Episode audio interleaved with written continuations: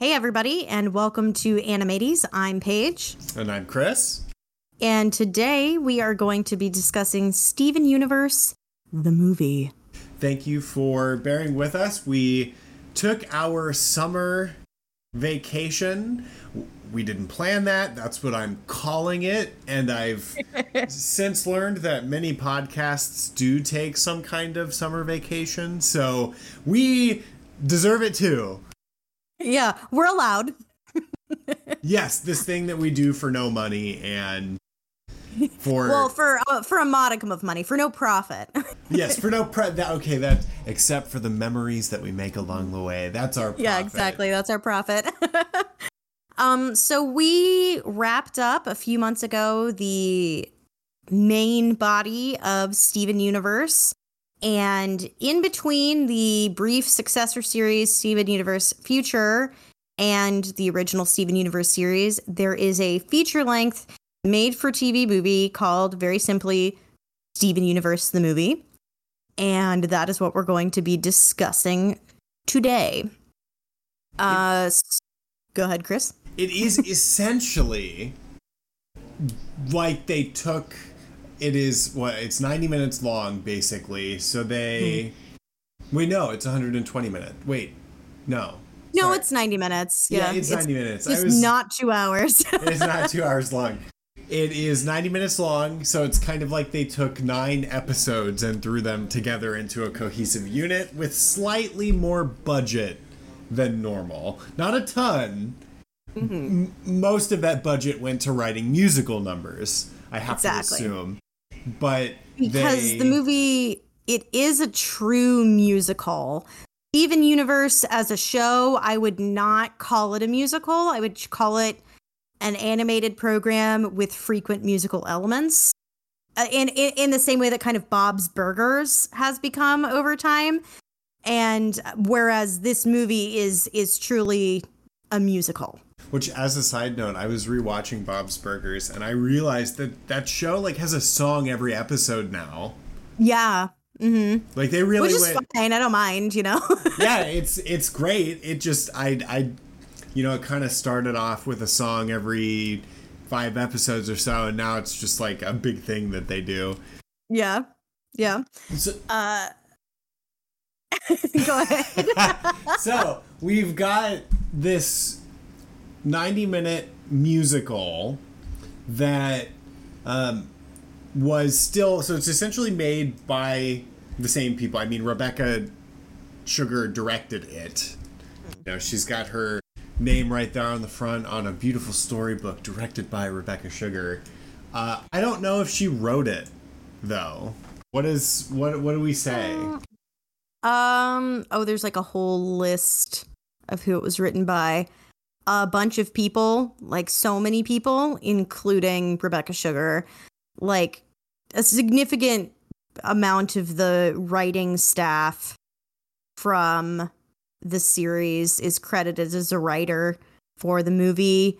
Um, but I think uh, maybe a noticeable absence is um, his name is escaping me right now. The creative director from the series I cannot remember his name for the life of me right now. Hang on just one second. It's been very long.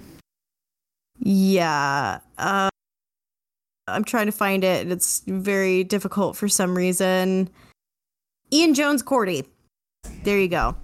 He is not listed as a writer, which seems interesting to me because he was a pretty important force for the show. Well, but, you know, they'd wrapped up.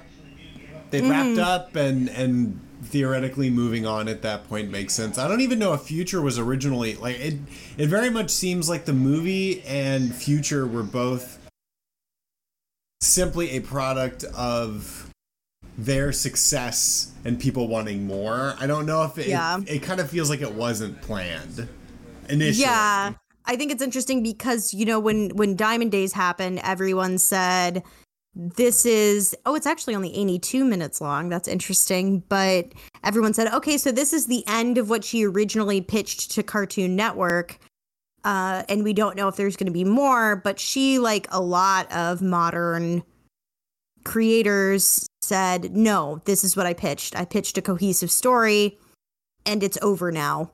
You know, and then we were we we were graced by, you know, the lovely limited series uh Steven Universe Future which, you know, gave us a little future stuff, but it seems that it seems that Ian Jones-Quartey moved on after the wrap of the original series. I'm not seeing his name associated with either the movie or Steven Universe Future.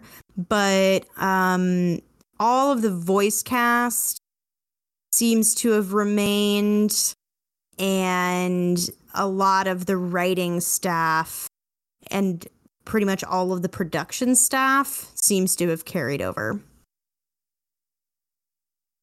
I I think and I and I I want to say this that future took a couple years sorry this movie take took a couple years after the wrap to occur if I'm not mistaken or was it pretty being pretty quick because Steven Universe itself only wrapped so this was released in September of 2019 the movie was and the and Diamond Days wrapped in January of 2019 so it was actually pretty quick. Okay maybe it was just cuz my brain had turned off and I it's once, entirely possible. when, well, once the show had finished, I said, "Oh, it's done," and and nothing yeah. will happen. And then I hear randomly one day that there's going to be a movie, and it was a complete surprise to me. Yeah, to me as well. Someone was like, "Well, have you seen Steven Universe Future?" And I was like, "Excuse me." That's a thing? No, I haven't seen it, you know? Uh, but I will say that I think there were some really nice little creative flourishes with this movie. I really love the opening credits, the way that it references classic Disney. You know, how you see that, you know, there are these like, you know, nice fuzzy screens with the names of all of the voice casts and everything. You know, it says featuring the voice talents of, and there's this really soft, sort of ethereal song. And then they open a storybook and they page through it. It was a very nice, you know, um, homage to classic Disney. Yeah, like an animated version of the opening from Shrek. Yeah, which like that's also what like, you know, I think about that too. I'm like a lot of people will associate this with Shrek, but the thing is Shrek was also referencing classic Disney when they did that. Right. And for those of you who are born circa 2000 and don't know what Shrek is. Oh god, surely they know what Shrek is. You say that, but Shrek is a classic. we're getting in this house. We love Shrek. Yeah. well, and then there's the infamous "Shrek is love, Shrek is life" meme. Um, but no, I'm getting to the point now where if I walked into my classroom with these 18 year olds and I said, Do you know what Shrek is? There's a very real chance that, like, a significant portion of them will not. And you're doing God's work dealing with the Zoomers every day. um, I ask them. Okay, can you ask them for me why they all dress like Whoopi Goldberg? like, explain to me, like, like, like, walk into your classroom and say, "Okay, Billie Eilish, why does she dress like Whoopi Goldberg?" I'll be sure to float that at our next uh, old person questions of young people session. know, right? Uh, oh my goodness! So we've got um, this really nice introduction, and actually, we get a lot of information thrown at us very fast, and it's very, you know, it's interesting because we we wrapped up the series, and and I'm not going to uh, summarize too much here, but we talked about all of the pernicious issues that underlaid under Lou uh, it's underlaid, right? Think so. Okay. Under I have a PhD and I don't know the which... under the pernicious underlying issues. yes, the uh, of the the ending and how Sugar chose to tell a story about family dysfunction with like, oh, just because these Imperials have a family member who wants them to dismantle their empire, like that's not how that works. And it's you know there go back and listen to the episode. Well, they they start the story with Steven leaving the Diamond Homeworld after apparently for like four years or I think it should have been uh, because they say he's 16, so somewhere in the neighborhood of two years. God, I, okay, I keep forgetting that he was 14 because he looked so like yeah, so he like seemed really kid. young. Yeah, exactly. So it, it kind of seems like he spent the intervening time helping fix issues with the gem homeworld. And i mean we get like yellow is like i've disbanded my armies. White is like we've dismantled the empire. And i'm over here going in two years. Yeah, exactly. What are all those unemployed gems doing now? That's a whole other set of problems. Yeah, like, are you telling me that civil wars haven't broken out left and right? Because if you try to dismantle an empire, that will absolutely happen. You're so, gonna end up with warlords, folks. Yeah, so like, I, I guess there's some hand waving in the sense that like the diamonds apparently have perfect control of their subjects. Um, which is completely unrealistic. It's like okay, so all, sci-fi for a long time has made a big point of saying when you take imperialism or like empire building in general to space, usually it doesn't make things better. Usually it just makes things worse. Mm-hmm. Um, because now not only do you have all the issues, but like planets are separated by tons of space and time. Um, so it's just like this is a galactic empire and they're just tearing it apart like it's nobody's business. yeah, right.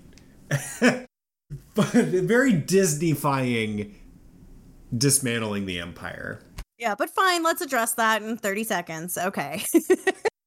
yeah, and I'm over here and I'm just like that's the show that I want to see.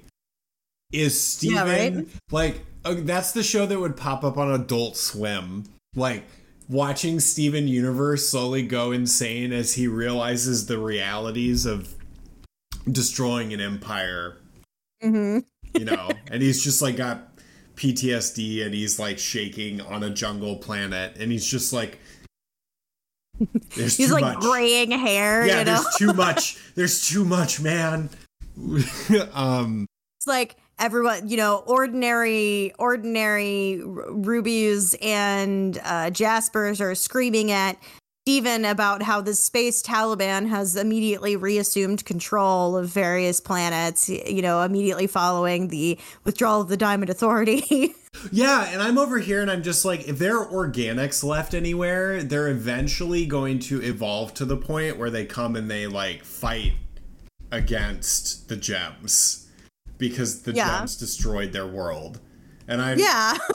I'm over here and I'm just like, God, that would be really hard to address, so they don't. Um, they just sidestep that issue. They're just like gonna punt on that one.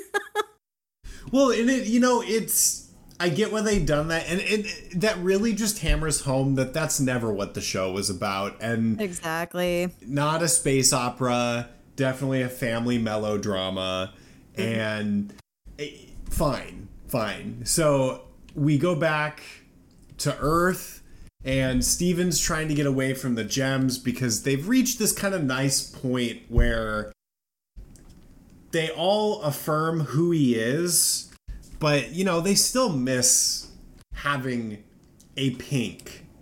Not necessarily pink herself, but like having somebody who's the baby of the family, right? And and they want him to stay on Homeworld and he's 16 and he's a teenager and so he's mirroring that kind of adolescent push away from Yeah, it's like think about those like those empty nesters who aren't really enjoying being empty nesters.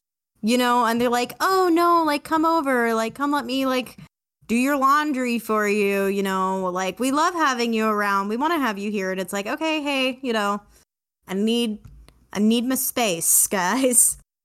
So Steven goes back to Earth to have his space. That's great. There's a musical number.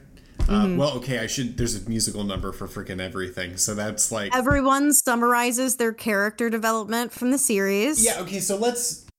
All right. So the the basic plot of the movie is is actually very simple. Uh, I'll give you a summary in a single sentence.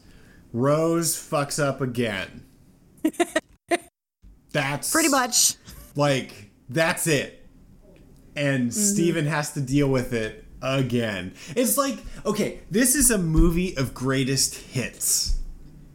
That's really what it is. Like it is it you cannot call it nostalgic because it occurred too fast after the show for nostalgia to really be a thing in its in its audience.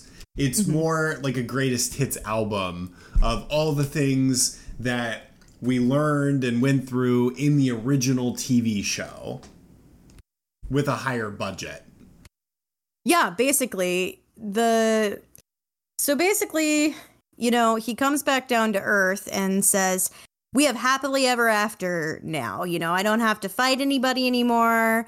Everything is great. I love things exactly the way that they are." And everybody summarizes their character development and we see that we have a city that's being called Little Homeworld, a neighborhood being called Little Homeworld that's being constructed in Beach City, and lots of gems live there. And he's just like, sort of like, ah, everything is perfect. Let me take a, nothing could possibly go wrong. There can't be anything else that my mom fucked up on. Let me take a nice, long, slow sip of this glass of water. Yeah, it, Uh. it's a surefire. It's almost magic. A surefire way to say nothing could go wrong. Yep. exactly. And so I would say that the one of the sort of most important emotional themes of the movie and something that's very important to pick up on in the beginning is Steven likes it exactly the way that it is and he does not want it to change, Which basically. okay, to be fair, I it's not like Steven is living a life of indolence and No. they the movie kind of sends this message that like you shouldn't take satisfaction in hard work well done. Yeah, that is a little bit weird. It's like, well, he's 16 years old. He's lived a very challenging life. I think he's allowed to just be happy. Come on. Give him that. Give him that. Yeah, and and I guess he acts like a smidge entitled, but you know what? If you did everything and still managed to like not kill anyone and mm-hmm. save a bunch of people, of course you'd want to just sort of bask in the afterglow. Exactly. That's fair. I don't think he was wrong for that. but they kind of the movie's like well okay so those things you thought were done are not done so a new gem shows up mm-hmm. with a giant spaceship full of some ominous purple liquid mm-hmm. and ominous purple liquid is gonna be Looks like a giant baby bottle pop. it's gonna be my band name. Ominous purple liquid. It's just like grunge metal played through like you know those old eggs you could buy at the store that have that putty in them? Silly putty? Yeah. It's just or the that like goo, that like purple or green sticky goo that you could buy. The buy. goo like that like made the fart noise. Yes. It's just going to be grunge metal played through a speaker covered in that goo. And it'll be recorded through a microphone on the other side of the speaker. Sounds very squishy. I like, I like, uh, the music sound would be described as squirge. oh man. Okay. Anyway, She shows up with a giant inverted baby bottle pop full of ominous purple liquid. Uh, and she sings a really baller song. And she is she has stretchy powers. And then she has an a equally awesome um like grim grim reaper length scythe made of light with which she poofs everybody and then also Steven like it makes his body do something weird and then he hits her with that thing also. Yeah, Uh, it- I would go ahead. Sorry. Okay, so her name's Spinel, and I'd just like to say that when she first arrives, she really strikes me as sort of like, oh, what was I thinking the other day? It was like something really specific. It was like a combination of Harley Quinn. Oh, a, a combination of Harley Quinn and a Madoka witch is what I thought. Yeah, the Harley Quinn connection was immediately apparent for me, partially because her voice actress sounds a lot like she does it. the accent that her Harley does in Batman the Animated Series. and it's got that roughness to it. It's like it's Mm-hmm. both sort of that high pitched, not high pitched, but like that um like really happy but Mm-hmm. also that like New York brush like Yeah. harshness to it. for sure. Um, You know, if you got the Mr. J, I'm gonna kill you, Batman. Sort of like dichotomy going on. Yeah. Mm-hmm, Which for speaking sure. of speaking of Harley Quinn, all the stuff that she's been in lately has been great. Um, sorry. Anyway, Um, but like, so okay, so she does. It turns out that uh, what she hit them all with is like a gem weapon called like a disruptor or something, and it essentially reboots you. it's a So that's what- rejuvenator. Ah, a rejuvenator. Okay, yes, yes, and it re- so it reboots you. So everyone returns to factory settings, which leads to shenanigans. and that's sort of the greatest hits part. So they well they go through the character like every character summarizes their journey at the beginning and now they actually have to relive a version of it to get their memories back cuz basically this giant ship is starting to destroy the planet and the only person who knew how to fix it was Spinel, the the new gem, and Steven doesn't have any help. So he's trying to get the crystal gems back and he struggles through how to do that. And the answer is basically make them go through their character development again. Um, so he does that. And they sing songs about it and and you know, it's very touching to watch Steven have to try to get Garnet back together or Amethyst to um, do her thing. Or the my favorite though is Pearl because Pearl Yeah. Pearl's factory settings are the most coherent because she's just like a pearl. So She's a she- made to order servant, you know?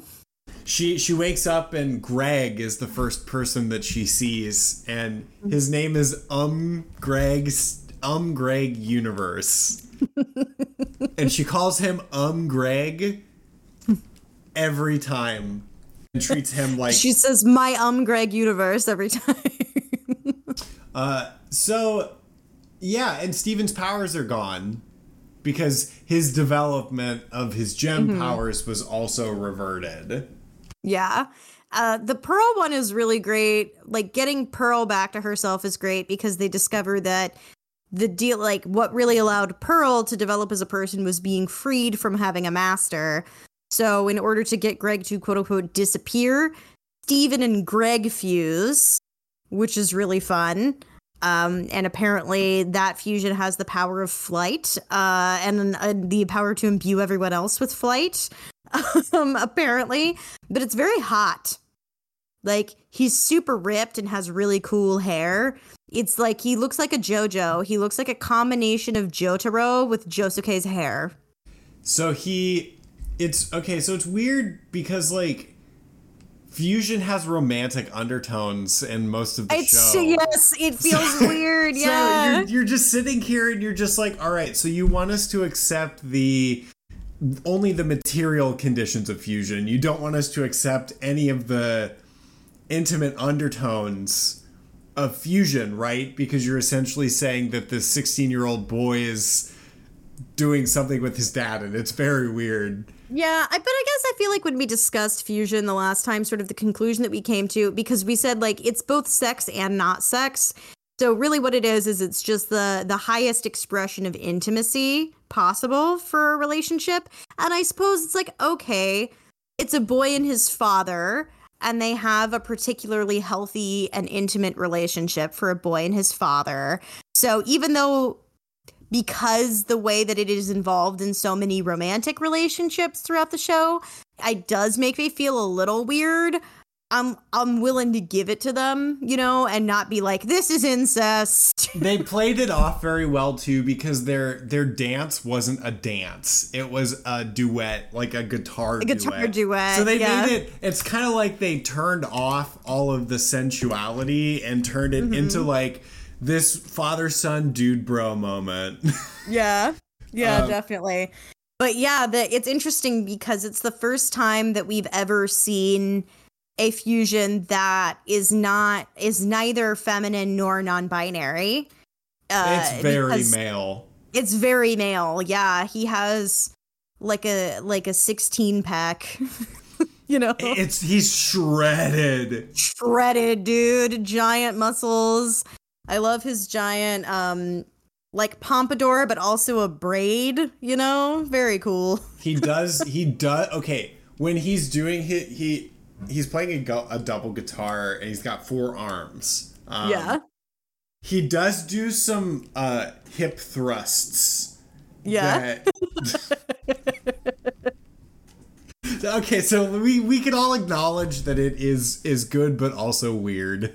Yeah, definitely. Definitely. and so Pearl gets rescued by realizing she could be her own gem, and and the kind of it's like they're not playing exactly the same struggles that the gems went through to become who they are, but they're hitting on the themes, right? Yes. So Pearl needed to be freed not from sl- just being a servant, but she needed to to have to. decolonize her mind.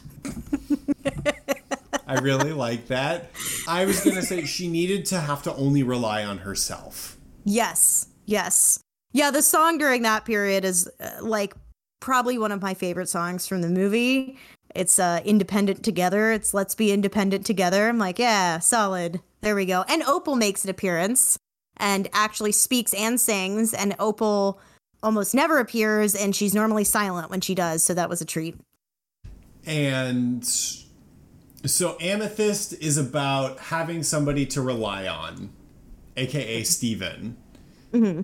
Pearl is about being independent, and Garnet makes an appearance. So they they get Ruby and Sapphire to you know, make googly eyes at each other and fuse, but the fusion also doesn't remember her like herself. So they they have to find another thing to get Garnet to remember who she is, and I think the final straw is Steven says, I won't admit to that because it's not the truth.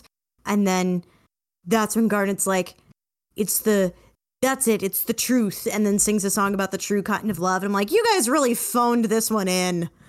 yeah, they could have done a better A better Job. job. I thought they did kind of a shit job with Garnet, honestly. It's almost, they were like, oh shit, we've got to the, we got to the climax and we forgot to get Garnet back to herself. What do we do here? Yeah, and they it's I really kind of wish that they would have done a callback to um Stronger Together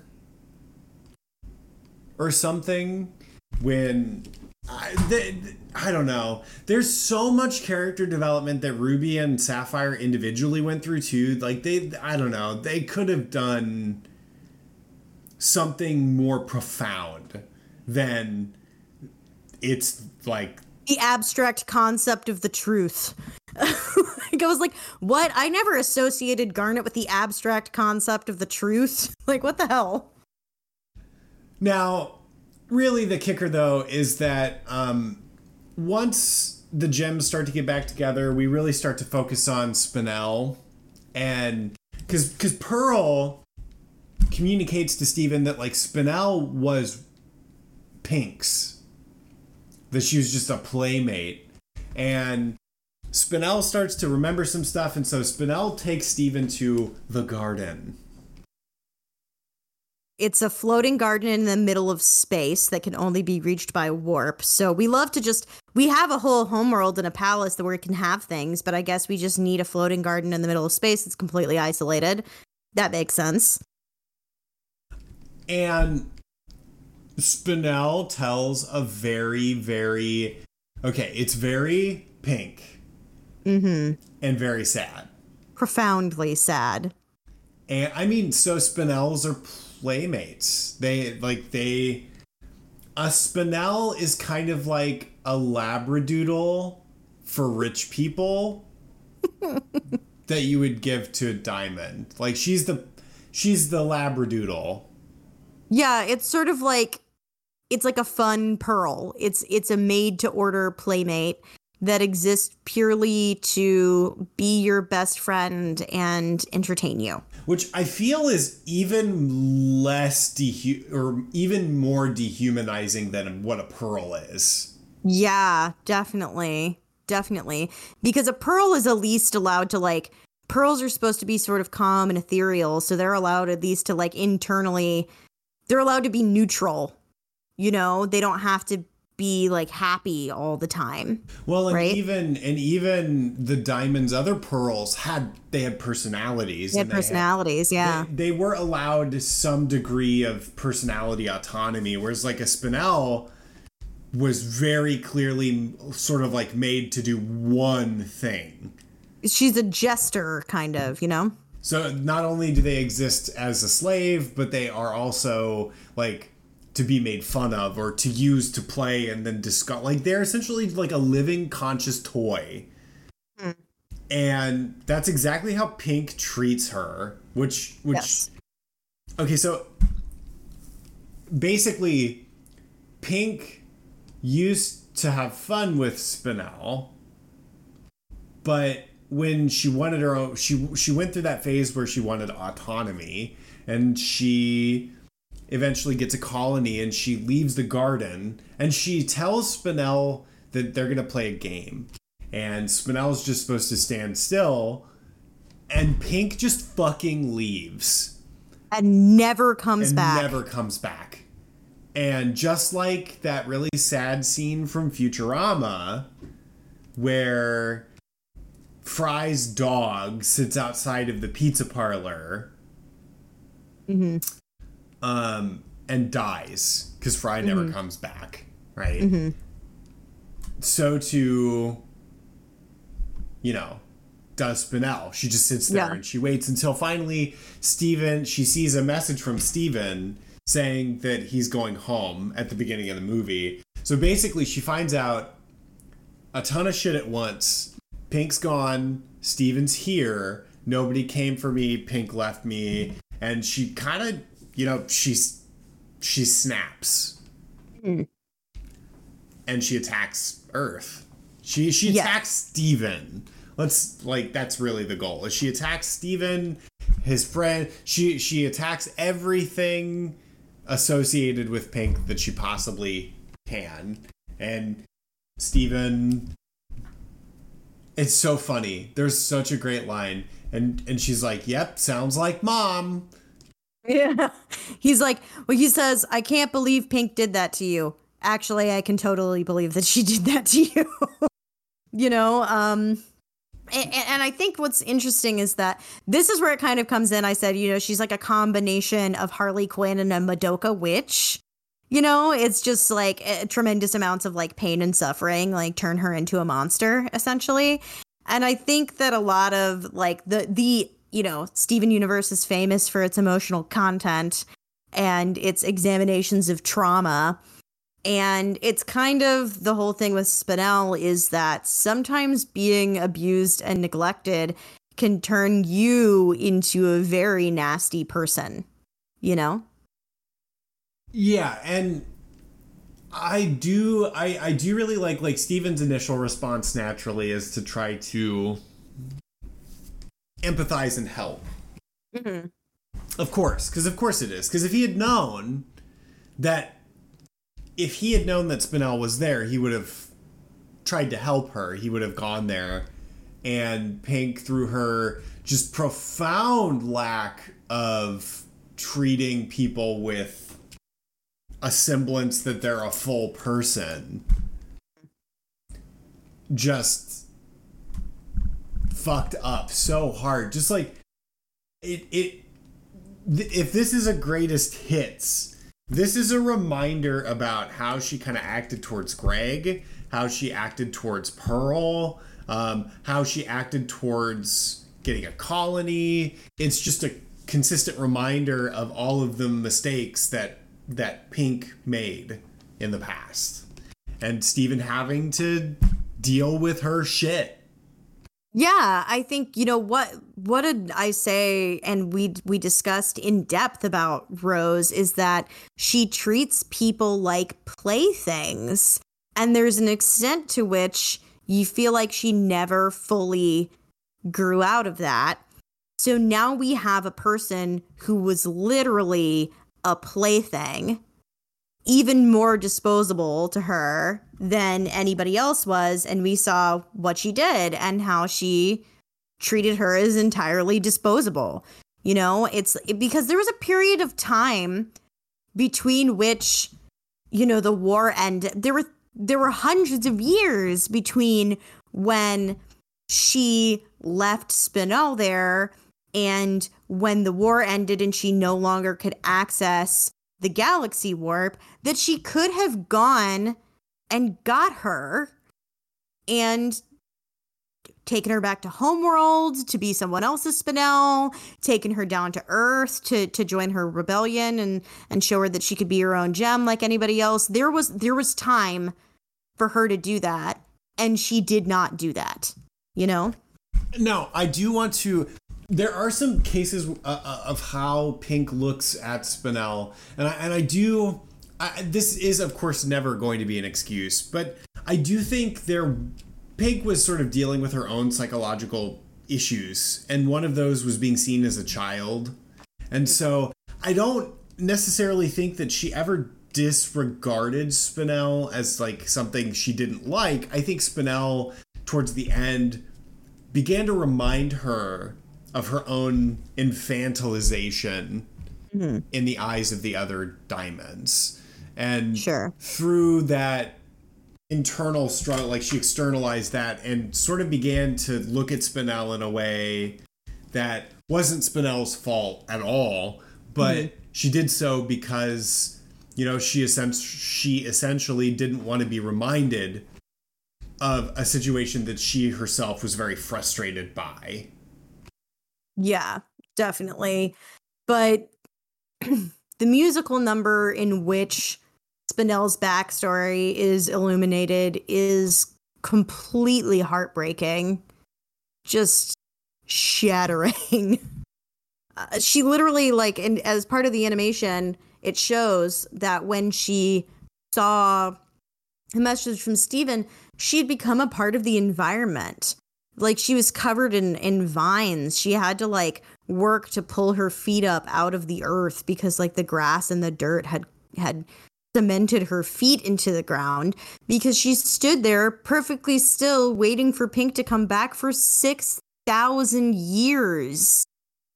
And she counted the seconds as well. Like so we know that she was keenly aware of every moment. And yeah. I think it it you know it just forever cements the fact that Pink's life will never be seen as a good thing. Like her yeah. her choices will never like we may understand why she did it and she may have ultimately done some decent things, but you know, her mistakes are living mistakes there are still victims of her inconsiderate nature and that I think that's something that Steven also forgot that he has to come to terms with again. That's just like, well, I'm never really going to stop having to clean up somebody's mess. which is a Yeah. shitty thing for a 16 year old to have to come to terms with.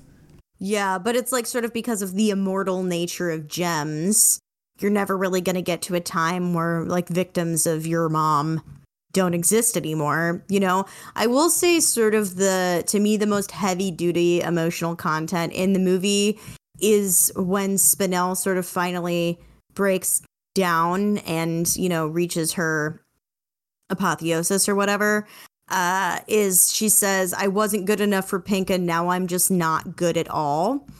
So that's definitely something that some like abuse survivors like describe as sort of a feeling of like having been spoiled in some way, you know, having been ruined in some way. And for some people, a reaction to trauma is to become th- there's a reason they call it the cycle of abuse you know, is to yourself lash out and become a, a, hateful and bitter person who hurts other people because they hope that maybe hurting other people will make them feel better. So I thought that that was, you know, this, the movie's a little more spare on a lot of this content than the series generally is known for. But I thought that was like pretty, pretty heavy duty and, you know, was like, ah, that's, that's a challenging theme. Yeah, I think that sort of um God, okay, I'm watching a ton of Law and Order SVU right now. I have been Sure. for weeks. Yep. And that's a theme that pops up a lot is the idea that a person gets ruined, which is just the saddest thing for somebody who's been traumatized to say about themselves. Um, and and that I guess what I mean to communicate is that's like usually something that people are talking about in the context of like adult emotional events, and this is like in a child's movie, and that it it's yeah I think it was it, not risky, but they sure had a lot of balls Yeah, to go- definitely. to do that. mm-hmm. Definitely. But Uh. so well, okay, so I think additionally, one thing that I really liked that was also equally tragic was that Steven manages to convince Spinel to come back with them and that she'll be accepted. And then, due to a misunderstanding, like Steven didn't do anything wrong. It's just because of the nature of the communication that was occurring. Like there was a misunderstanding, and Spinel immediately snaps back to being uh, aggressive. And there's a tendency to think that Spinel overreacted, but you remember that she's re- she's very raw and traumatized about this exact thing related to abandonment, and that oftentimes can happen with people who are survivors of something like that. Is that they they can they can experience this snap back in in what seems to be like perceived progress. Yeah, like because of- regression. because of the simplest things again that aren't their fault and and you know it causes pain on everyone's account so Yeah. it's And I would say there's also a level of ambiguity because when when Spinel is rejuvenated, you know, she always wants to and it it shows it shows also in the memory of Pink trying to be like I have to go somewhere else now and I want you to not come with me, you know, that the struggle that that was in and of itself. But she just follows Steven very closely and in even before her memories if he tries to like leave her not take her somewhere, she gets very upset and so there's an ambiguity in whether or not that's sort of like like a sense memory of the profound abandonment and neglect that she experienced or whether she just sort of has a very codependent personality because of the way that she was made you know? Yeah that brings i was thinking about that that she shows like it's hard to say because it it doesn't seem like she's this way before but her personality is one that requires constant maintenance. maintenance. It's almost like here's your made to order playmate someone with borderline personality disorder. I was just about to say, like in a in an adult, in a fully formed adult person, she shows signs of B, BPD, yeah and uh, naturally like before the abandonment actually i would i would argue it's subtle and it's ambiguous but i would argue that those signs are there without like be prior to the trauma but and the thing that's ambiguous is that there's no sign that she would react aggressively or or with that level of ambivalence prior to the trauma enacted on her by Pink. Yes, I agree. I agree. So, well, and and you know that's always tough because a lot of times people with histories of personality disorders have, have experienced some kind of trauma or abuse. So Yeah, I mean like I know that there is like a small but like growing segment of psychologists who are arguing that some personality disorders, specifically BPD, are like less a personality disorder and more like a flavor of PTSD, you know? Yeah, like a and, reaction to trauma.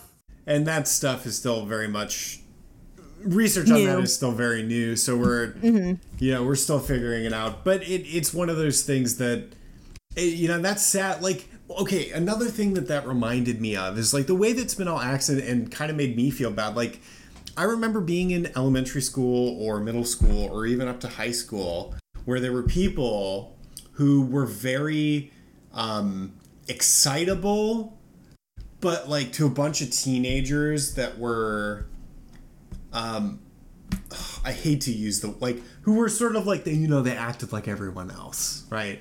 Like people who are excitable and into you like that were kind of a, seen as a nuisance or yeah. like very uncool and mm-hmm.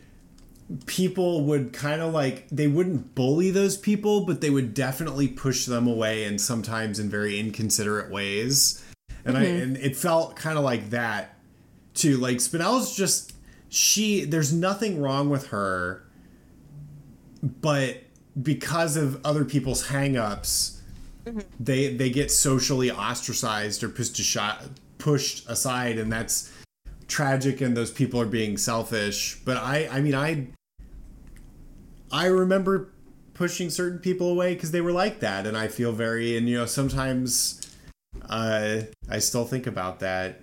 Teenagers are yeah. stupid. I mean, like, um, we generally react very poorly to neurodivergence in our society. And your teenage years is sort of when you become more consciously aware of conformity and social dynamics and where performing that correctly becomes very important. And so there's a degree to which people who don't perform the social dynamics correctly sort of instinctively make you feel uncomfortable and you also like you know you don't have the sort of prefrontal cortex development to deal with that in a kind way really many adults don't deal with neurodivergence in a kind way you know um so it's like i don't know i don't really think it's necessary like if you're not actively cruel then you know, don't beat yourself up about it too much. But yeah, that's it's very much a thing. I myself was on the receiving end of it often when I was a young person. yeah, I it, it it's it's definitely not one of those things where I'm just like, well, I I traumatized someone. It's more like I you know, I should have been nice. I should have been more understanding than I probably was. You know, it's like that person wanted to come hang out and kind of you know, people didn't really actively tell them that we were hanging out kind of stuff. Um, yeah. Mm-hmm. Very, very stupid. You know, I mean, there are a lot of things that I regret as a teenager. Um, I'd like to think we that that's do. a sign of growth as opposed to sort of like me being a terrible person. yeah, I think like I I don't know. I it's just like generally in terms of like teen years, I don't people who like look back on their teen years with unvarnished fondness, I'm like, what kind of person were you? Because like, you cannot pay me enough to be a teenager again for a single day. No. Like, you're anxious, uh, horny, um, unsure of exactly what you like or who you are in a lot of yeah, like, really it's just profound like, ways. yeah, you know, if if I had uh, you know, those assignments that they give kids to do like parent interviews, like what was it like when you were blah blah blah. If like someone gave an assignment like that to like a you know, like an 8th grader, you know, who like they were beginning the 8th grade and it was like what did like what do you remember it being like? When, like what do you remember from when you were 14 i would just be like blinding emotional pain. Just like the most profound severe sourceless emotional pain at every moment. Um so yeah the don't be a teenager if you can avoid it you know I mean, and and I, there are definitely some things I miss about that time, but I don't miss being I don't miss the holistic experience. yes, exactly. It's like, uh, sometimes you're like, oh, it was nice to not like have responsibility. Like, you know, one of the things I hate the most about being an adult, despite the fact that I really enjoy cooking, is like, oh, I have to decide what's for dinner every night from now on until when I die, you know? and it's like, it was nice to not be responsible for that. But um, in terms of just generally the ex- like, I I don't know. That's I would not trade that inconvenience. you know, like if it meant I had to be a teenager again. Pro tip: You can uh, deal with that endless choice making by simply uh, reaching into your pantry and eating a handful of almonds and not thinking about it. I think that's a symptom of depression. what? I don't know what I want to cook and I eat almonds instead. If that's depressed, I don't want to be not depressed. R slash depression meals. um, no, I do. I mean, there like no. Obviously, there there are some times where I'm just like, what do I want to do with this turkey meat? I don't know. I'll just throw it in a pan and put salt on it. oh my god, Chris! I'm gonna start. Okay, I'm gonna start. So I okay. I'm your mom now. I'm in charge of deciding what's for dinner for you. Okay, I'm gonna send you a meal plan. I okay. I I I I don't really do that anymore. Part of this, like, I I I did that yesterday because we were supposed to get rid of all this meat and and we had to get rid of it fast and I didn't want to make burgers cuz I'd have to get my hands dirty. So I just threw it in a pan. But no, no, no. Normally oh we've been getting like Hello Fresh and and yeah. we like have been actually making real meals. Um, that's nice. Yeah, if anybody's interested in my meal plan, it's called the Mediterranean Hobbit. It comes with six meals a day and heavily features legumes. Leg- legumes. a lot of lentils in the Mediterranean Hobbit.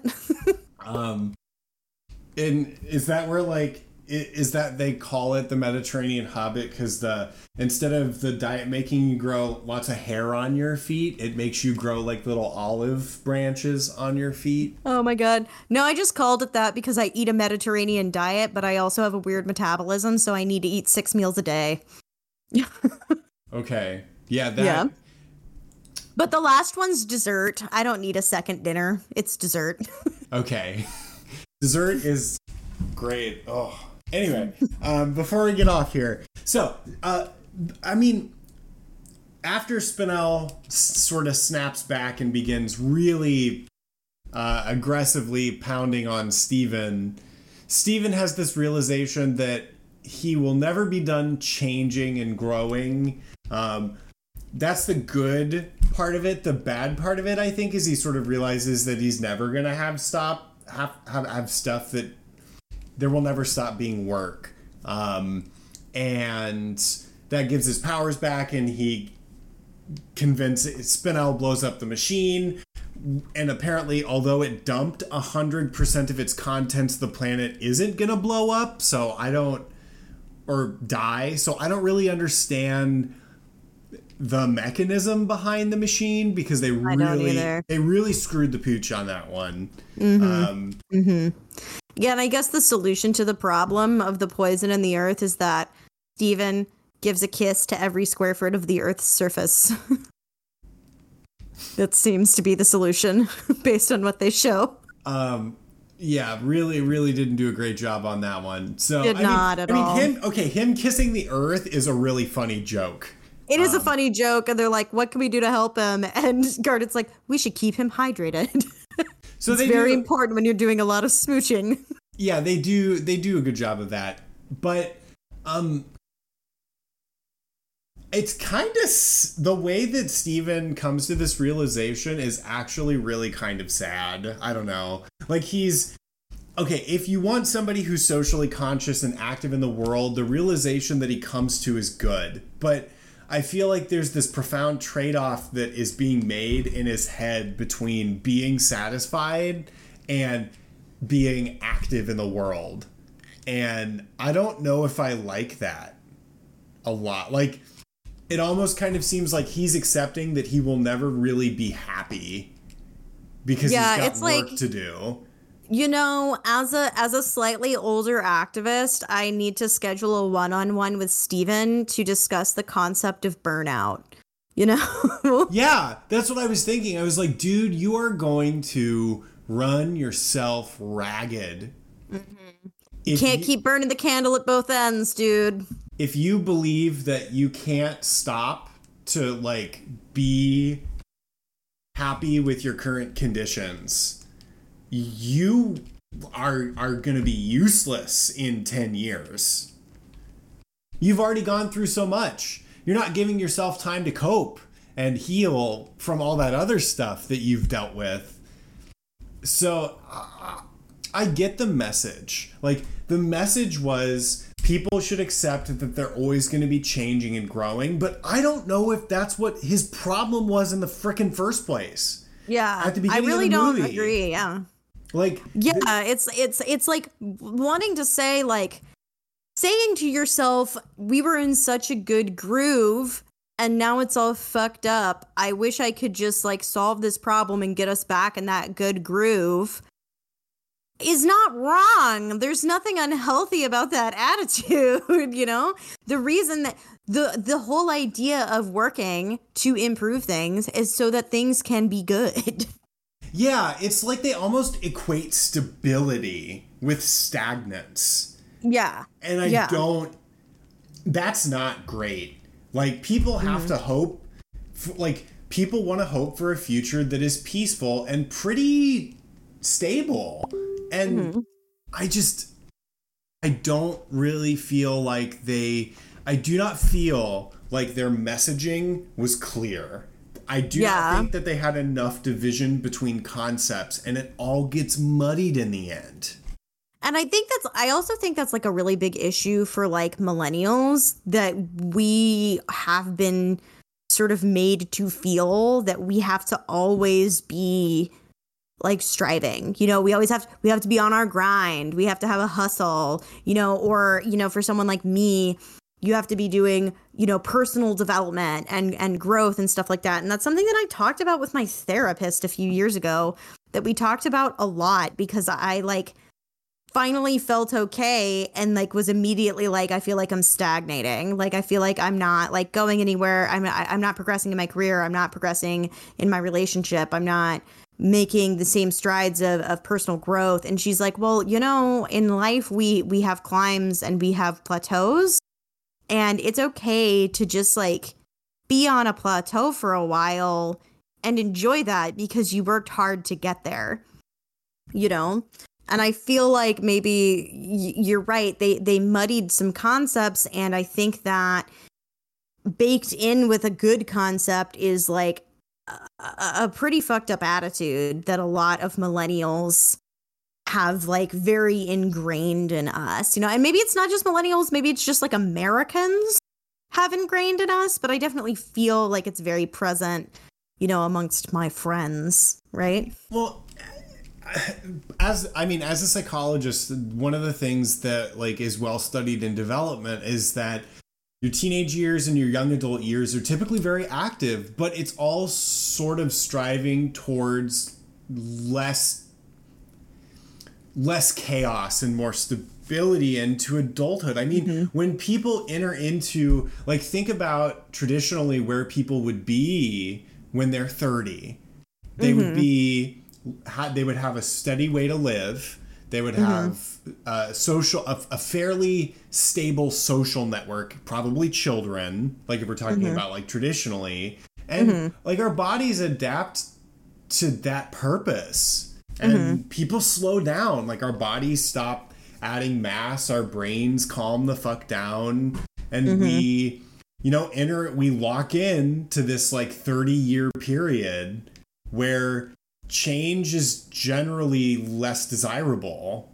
Mm-hmm. And and granted i don't i'm not advocating for that sort of because i do think that wanting to stay the same for 30 years can can lead to some pretty stagnant lives but you know the idea that just take a rest for a few years just kind of like do the job you want for a few years live in the same place you don't have to constantly be trying new things you should stay mentally active and engaged but don't you don't have to fucking be on 24-7 like you were when Yeah. you were 21 who the fuck Yeah. could do that I would be so fucking tired. Like, even at just 28, if I was like living in the way that I did when I was 21 years old, I would be exhausted. Are you kidding me? like, Well- and that was just, you know, that was just seven years ago. and our identities undergo less like they do sometimes experience explosive periods of growth or change but your identities are are gonna stabilize a little bit and i don't know like that's okay and and some like depending on who you like what field or view you ascribe to that's the ideal. Like that is a healthy existence for a human adult. Hmm.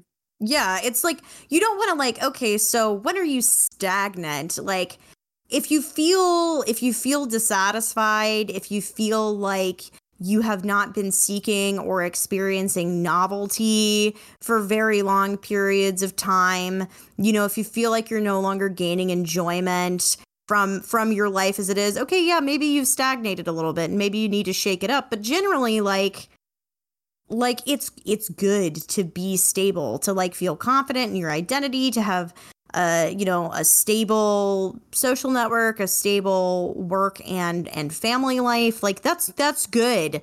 You don't like it would be bad to just have your your life be as like rapidly changing and your identity be as malleable as it is when you're 20 years old for forever. Can you imagine? Well, and you know it's interesting because Steven, Steven, is sort of exemplifies in this case something I think that that what you described sort of feel like that feeling like you feel that you are in a rut. mm-hmm. That is a good indicator that you are stagnating to yourself, right? You're perceptive of your own needs and your emotions and you you are generating that feeling for yourself essentially. And yes I, it's not sort of um it's a bottom up thing. Whereas I feel like in Steven's case he's undergoing this kind of top down pressure um, and it's sort of weird meta wise because he's experiencing it from the writer's perspective. So he's not coming to this realization of change is good or i was stagnating because of his own genuine self-generated feeling. He's doing it because he's getting messages from other things external to him that he's stagnating instead. Um, So it's not gen like it's not genuine. Uh, Carl Rogers would say like he's not a spot like he's not growing for himself. He's experiencing this conditional regard externally and that's how he should behave. Like, oh, I should I'm stagnant. I should keep changing. And I think a lot of people do that. I think yeah that there are people who have this idea in their head that they always need to be changing and their idea of that is sort of chaotic and and whenever they get a little bit of stability they psych themselves out they don't seek that novelty or, or change because they legitimately feel like in their heart to you know metaphorically Yeah. speaking they they're doing it because they have this idea in their head that they hmm. probably got from other people or they mm-hmm. convinced themselves of instead so it's all top down and Yeah, exactly. Because it's like, okay, the the message that like change is inevitable. You shouldn't cling so hard to the way things are that you make poor decisions. It is good, that's fine, but it's like Steven had just announced he'd finished up with his work days before. He was taking, you know, and we looked around, we saw everybody. Everybody's got new hobbies going on, they're doing new things. You know, uh, they have new social networks that they're building. It looks like you know, Steven is starting to progress in his relationship with Connie in a new direction. And he's like just had no no moment to just find how he slots back into that new reality and what new air like how he can you know move around in in that area. There was nothing wrong with it. There was nothing wrong with it at all. He even he hadn't even had time to stagnate. He just wanted a second to catch his breath and that's okay you know? So i I don't feel the need to hit that point anymore, but I do feel quite Yeah. strongly about that because I think that's a mm-hmm. very for a generation that is the younger slot, essentially into Zoomer territory. Um, I do think there's a real danger in this idea that we have about progress and change.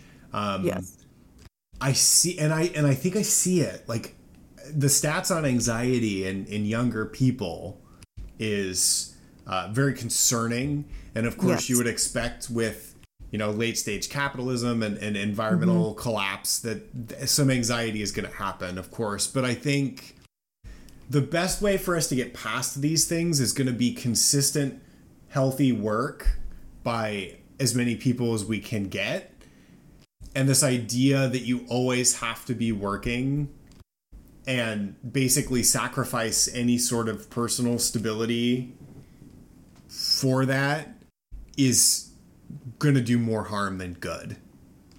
Yeah, I I I agree completely. So I would say those are the two major emotional themes is the, the you know like the cons the consequences of sort of abandonment slash abuse on people and this concept of of change and and how one handles change um and that's kind of pretty much it i, I will say I felt a little bit bad about how they dealt with Spinel because basically she said, Well, you say that I can just live here and it'll all be fine, but I did horrible things to you guys. Do you want me to be around forever? Constant like how are we just gonna move on and forget about this if I'm always here? And then they solve that problem with like, oh, look, the diamonds have arrived. The diamonds who are like desperate for a baby, you know, essentially, and a reminder of Pink, a stand in for her. And th- let's just give Spinel to them to be that for them. And then that way she can, you know, have have affection in her life, but we don't have to think about her anymore.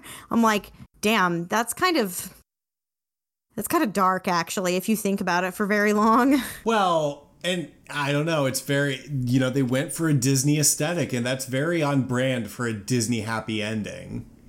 Something that on the surface looks really good and makes you feel warm, but when you explore the implications of it, it makes you feel gross.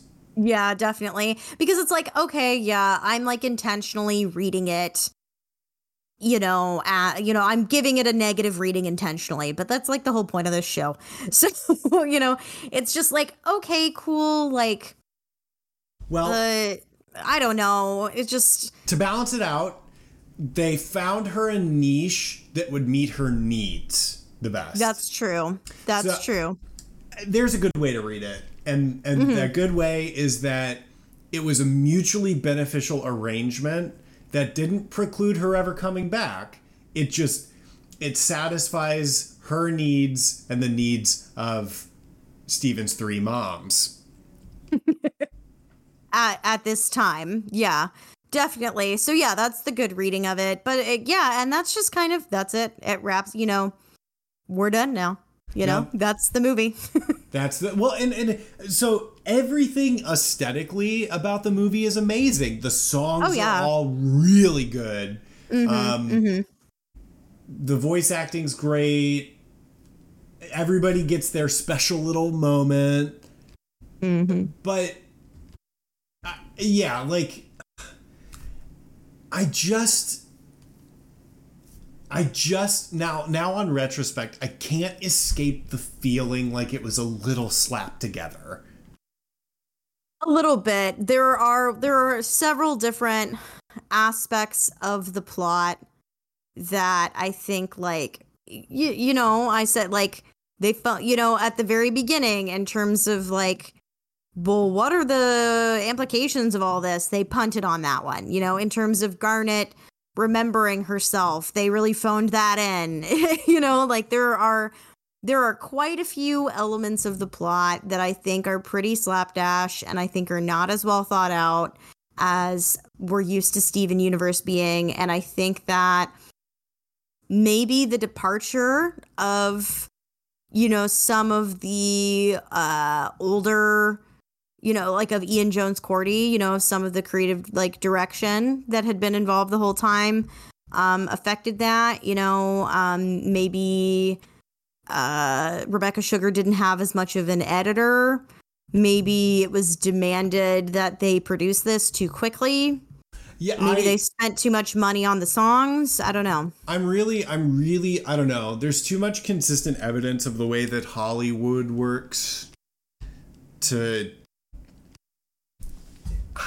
It it does kind of feel the quick turnaround may have hamstrung them. Yeah, because it's like I, I really wonder because clearly like Diamond Days would have been a massive project, and to have this come out, you know, nine months after, not even nine months after they wrapped up the airing of Diamond Days.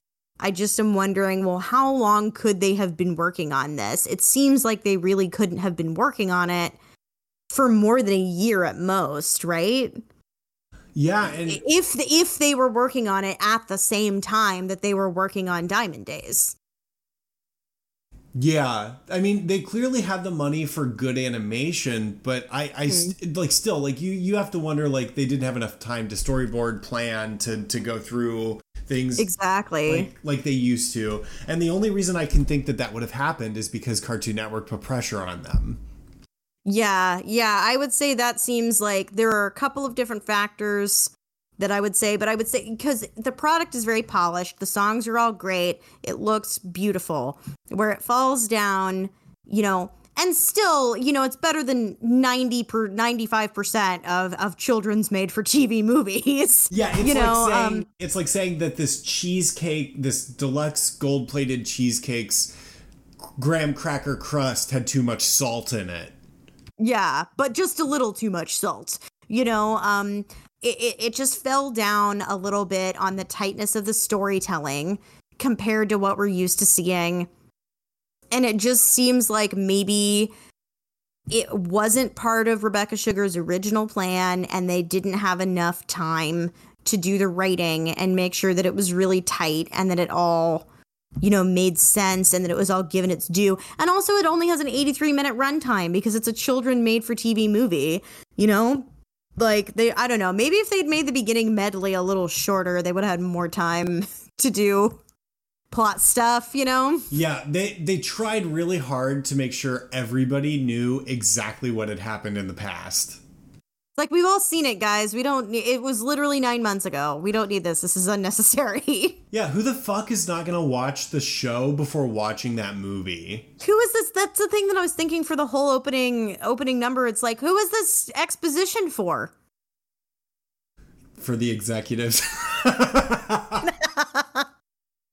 but uh, they're like hey who, who are these ladies i don't know who these ladies are Oh my god, you you have to give them that accent too. It's the only way. it's the only option. Oh man, eight point five out of ten. yeah yeah i think that's fair i think that's fair and that would probably get me crucified in some circles. But it just, you know what? This this is gonna sound like blaming the rating victim here. They set themselves up for that critique. By, Yeah. by making such a good show and then having those issues be in the movie. Like they're a victim of their own success. Yeah, definitely, definitely. I think I've only watched it once and it's been a while, so we'll have to see on a second watch. But I don't remember Steven Universe having that issue. Uh, sorry, uh, uh, Future having that issue, and I, I think they had a little bit more time to work on that. You know, I'm excited. I'm ready to go. Yeah, I'm excited for that too. Yeah, I you know, I think that brings us to a good transition point. I think I really said all that I have to say. Me too. Um about the movie. So, um I won't plug our Patreon because this is going to be released originally on the Patreon for our subscribers. Thank you. But as usual, you know, you know where to find us on social media at Animates on Twitter, Animates Podcast on Facebook, animates at gmail.com, the number eight in there instead of the letters AT. And we hope that you enjoy this early release to our, our patrons. And just as quickly as we can make it happen, we will get you that episode on Steven Universe Future. And then we will be wrapping up the season on the Animation Renaissance and opening up the Animation Renaissance yeah, Question it's, it's it's weird. It's weird. It's weird. To, it's weird to say that we're finishing it because technically it just means that we're entering into the next phase, which is mm-hmm. sort of TBD, but mostly focusing on high quality products. Yeah, it's sort of like it's more like stuff that people have told us deserves to be in this category, but that we have not watched before yeah. is mostly what we're going to be doing. And uh, we'll we'll see because we still have to go back to older properties like, and I know Paige is gonna, you know, SpongeBob SquarePants. Absolutely not. Yes, we we have to. You you are not escaping it. You can't. You can't. Hmm. all right, we'll have to have this discussion off air. All right. Um, Goodbye, everyone. Yeah, you know, thanks for thanks for giving us uh giving us a little grace with this time period. But until next time, I've been Paige. And I've been Chris. And this has been Animates.